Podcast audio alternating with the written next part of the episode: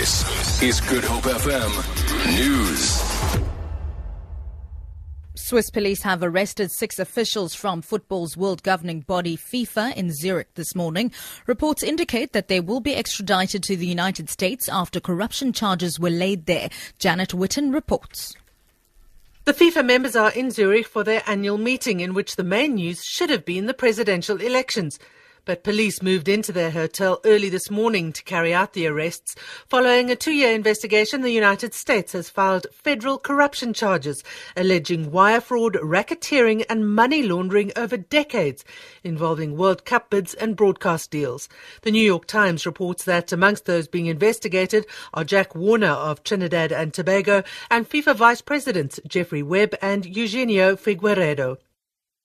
The search for two missing Cape fishermen on the west coast enters its fourth day today. They disappeared in the Atlantic. Atlantic when their boat capsized in thick mist near Lambert's Bay this past weekend.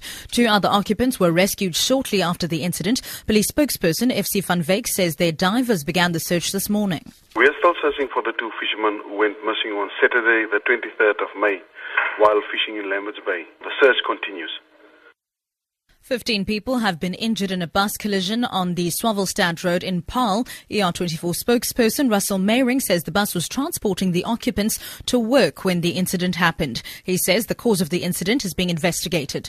When ER24 paramedics arrived on the scene, they found that the bus had left the road and come to rest in a nearby vineyard. On assessment, paramedics found that 15 people had sustained injuries ranging from minor to moderate. Fortunately, no one had sustained any serious injuries. Paramedics treated the patients on scene and thereafter transported them to Mediclinic Paarl for uh, further observation.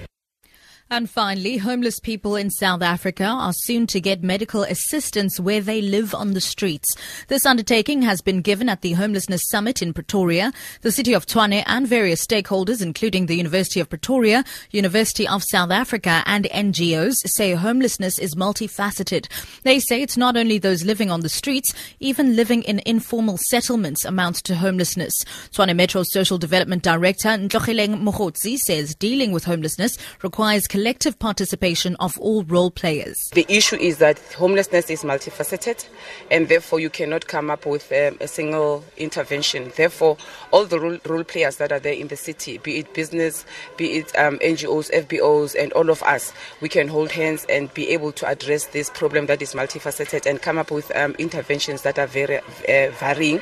And um, by so doing, then we will be also addressing the issue of um, limited resources and being able to come up with interventions that are coordinated and effective.